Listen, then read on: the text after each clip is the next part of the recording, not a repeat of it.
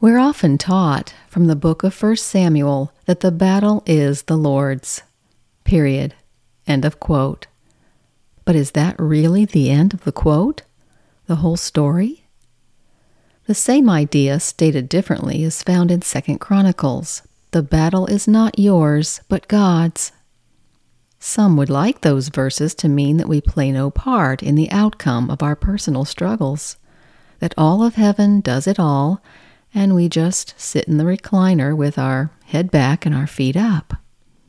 While it's true that the Lord can indeed fight all our battles for us, and often needs to because we lack the strength, it's when we're connected with Him that His victory is ours as well. God's ways are higher than our ways, and His thoughts are higher than our thoughts. So we often have to put away our preconceived ideas of how the battle should be won and let Him win it for us. But we do have a part. Whenever tempted, if we're not willing to allow God to strengthen us to swim upstream, the alternative is going with the flow, the often deadly downstream.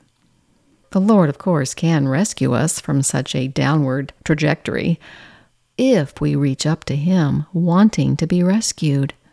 The Lord doesn't force anyone to overcome anything we do have a decision in the winning.